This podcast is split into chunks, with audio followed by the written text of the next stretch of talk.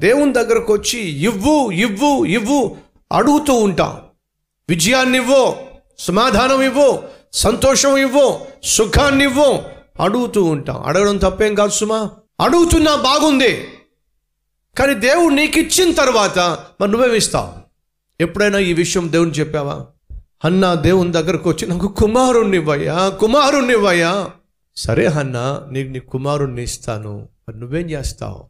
అనే ప్రశ్న బైబిల్లో డైరెక్ట్గా కనిపించకపోయినా నేను అనుకుంటున్నాను అన్న మదిలో మెదిలింది. నిజమే కదా కుమారుణ్ణివు కుమారుణ్ణి అంటున్నాను కానీ దేవుడు నాకు కుమారుణ్ణి ఇస్తే మరి నేనేం చేయాలి? నేనేం ఇవ్వాలి? తీర్మానం తీసుకుంది. ఎవడో తెలుసా? ప్రభా నాకు కుమారుణ్ణివ్వు నువ్వు నాకు కుమారుణ్ణి ఇస్తే ఆ కుమారుణ్ణి నేను నీకు సేవకునిగా ఇస్తాను. నువ్వు నాకు ఇచ్చినట్లయితే నేను దాచిపెట్టుకోను. నువ్వు నాకు ఇచ్చినట్లయితే నేను అట్టి పెట్టుకోను.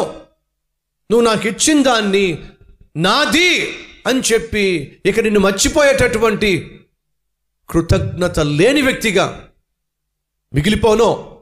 నాకు ఇవ్వు నేను మరలా నీకు ఇస్తాను దేవుడు నీకు ఏది ఇచ్చినా సరే నువ్వు తిరిగి ఇవ్వాలి అనే సత్యం మర్చిపోవద్దు. ఈరోజు నువ్వు కలిగి ఉన్నది ఏదైనా సరే అది దేవుడు నీకు ఇస్తేనే వచ్చింది.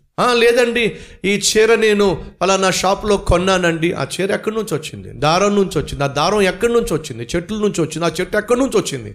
భూమిలో నుంచి వచ్చింది. ఆ భూమి ఎక్కడి నుంచి వచ్చింది? దేవుడిస్తేనే వచ్చింది.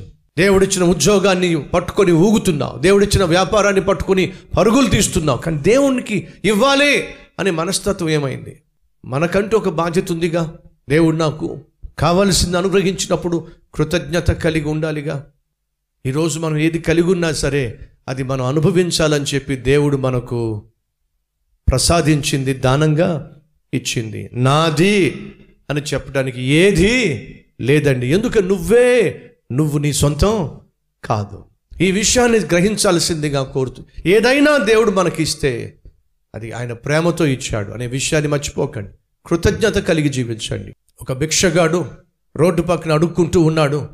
వాడిని చూస్తే పూర్తిగా శరీరం అంతా కూడా ఎముకలు తప్ప ఎముకలు గూడు తప్ప ఏం కనిపించట్లేదు ఎందుకంటే వాడు తిండి తిప్పలేక బొచ్చి పట్టుకున్నాడు కర్ర పట్టుకున్నాడు అడుక్కుంటూ ఉన్నాడు. ఒక వ్యక్తి పాపం వంద రూపాయలు పది రూపాయలు పది రూపాయలు పది రూపాయలు పది రూపాయలు తన చేతుల్లో పది రూపాయలు పది ఉన్నాయి. వాటిని కౌంట్ చేసుకుంటూ వెళ్తున్నాడు ఆ దారిలో. ఈ లోపల అయ్యా అయ్యా! భిక్షగాడిని అయ్యా భిక్షగాడిని అయ్యా నాకేమీ లేదయ్యా ఎవరూ లేరయ్యా. అని చెప్పి అంటూ ఉంటే చూస్తే పాపం అలాగే ఉన్నాడు. ఎముకలన్నీ కనిపిస్తూ ఉన్నాయి. ఏమనిపించిందో పాపం ఏమో ఆ దానం చేసిన వ్యక్తికి. వెంటనే ఆ వంద రూపాయల్లో తొంభై రూపాయలు భిక్షగాడికి ఇచ్చేశాడు. పది రూపాయలు తన దగ్గర పెట్టుకున్నాడు. అయ్యా కాస్త కడుపు భోంచేయ్యా అని చెప్పి వెళ్ళిపోయాడు. అలా వెళ్ళిపోతున్నాడు. ఎప్పుడైతే తొంభై రూపాయలు వీడి ప్లేట్లో పడినాయో లెక్కలేయడం మొదలుపెట్టాడు. ఏమిటి? నలభై రూపాయలు మీల్సు నలభై రూపాయలు సినిమా టికెట్టు పది రూపాయలేమో సిగరెట్టు మరి ఇంకొక పది రూపాయలేమో పాన్ మసాలా ప్యాకెట్టు. ఇప్పుడు నాకు పది రూపాయలు తక్కువైనాయి. ఏం చేద్దాం? ఏం చేద్దాం? భోజనానికంట సినిమా టికెట్ అంట సిగరెట్ అట కిల్లి కూడా కావాలంటడికి ఇప్పుడు నాకు ఆ పది రూపాయలు నాకు ఆ పది రూపాయలు ఆ పది రూపాయలు ఆ పది రూపాయలు. జ్ఞాపకం వచ్చింది? ఏం జ్ఞాపకం వచ్చింది? పాపం వెళ్తున్న వ్యక్తి ఆ పది రూపాయలు పట్టుకెళ్తున్నాడు. పక్కనే కర్ర ఉందిగా. ఆ కర్ర తీసుకుని వెనకాల నుంచి వెళ్ళి అతని మీద అమాంతంగా తల మీద కొట్టి పది రూపాయలు లాక్కుని పారిపోయాడటండి. అసలు అతను ఏమందామని చెప్పండి? పది పైసలు యాభై పైసలు రూపాయి ఇచ్చేటటువంటి సమయంలో ఆ దానం చేసేటటువంటి వ్యక్తి మంచి గుణము కలిగిన వ్యక్తి తొంభై రూపాయలు ఇచ్చేసి పది రూపాయలు తన దగ్గర పెట్టుకుంటే ఆ పది రూపాయలు కూడా కావాలని చెప్పి గొంతెమ్మ కోరికలు. లెక్కలేనన్ని ఆలోచనలు. ఆ పది రూపాయలు కూడా కావాలని చెప్పి ఇచ్చినటువంటి ఆ వ్యక్తిని తలకాయ పగలగొట్టేశాడంటే అతను ఏమందాం చెప్పండి? దుర్మార్గుడు అందామా దుష్టుడు అందామా పాపిష్టుడు అందామా కృతజ్ఞత హీనుడు అందామా ఏమందాం చెప్పండి? ఈ దృశ్యాన్ని ఒక్కసారి ఊహించుకోండి. ఈరోజు మన మధ్య దేవుని తలకాయ పగలగొట్టే వాళ్ళు ఎంతమంది లేరు? దేవునికి ఇవ్వాల్సిన దశమ భాగాన్ని ఇవ్వకుండా కాజేసే వాళ్ళు దేవుణ్ణి గాయపరచట్లేదా? దేవుణ్ణి బాధ పెట్టట్లేదా నేను మీకు తొంభై శాతం ఇస్తున్నాను కదయ్యా. ఒక్క పది శాతం నా రాజ్యం కొరకు నా నా సంఘక్షేమం కొరకు సువార్త వ్యాప్తి కొరకు సమృద్ధిని ఆహారం కొరకు నా మందిరంలో ఇవ్వండి అని చెప్తే అది కూడా తీసేసుకుంటున్నారే దాన్ని కూడా లాగేసుకుంటున్నారే. ఒకసారి ఆలోచించండి. దేవుడు మీకు ఇచ్చిన సంపాదనలో దేవునికి ఇవ్వవలసింది ఇచ్చే ప్రయత్నం చేయండి. అది ఆశీర్వాదం. అది దీవెన. అన్న అంటుంది నా కుమారుణ్ణి అయ్యా ఆ కుమారుణ్ణి తిరిగి నీకు సేవకునిగా ఇచ్చేస్తా. అట్టి పెట్టుకోను దాచిపెట్టుకోను నా కొడుకు నా కొడుకు అని చెప్పి నా ఇంట్లోనే పెట్టుకోను. నా కొడుకు అని చెప్పుకుంటున్నాను కానీ నువ్వు ఇవ్వకపోతే నా కొడుకు ఎక్కడి నుంచి వస్తాడు?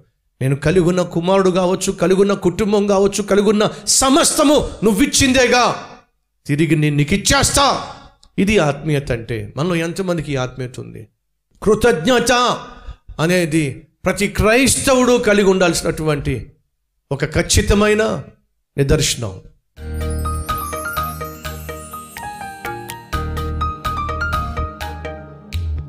మహాపరిశుద్ధుడు అయిన ప్రేమ కలిగిన తండ్రి సూటిగా స్పష్టంగా మాతో మాట్లాడినందుకు వందనాలు.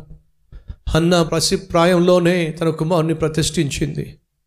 ఆ కుమారుడు గొప్ప యాజకుడిగా న్యాయాధిపతిగా ప్రవక్తగా నువ్వు హెచ్చించావు దీవించావు. మిగతా ఐదుగురు కుమారులు కుమార్తెలు ఏమయ్యారో మాకు తెలియదు.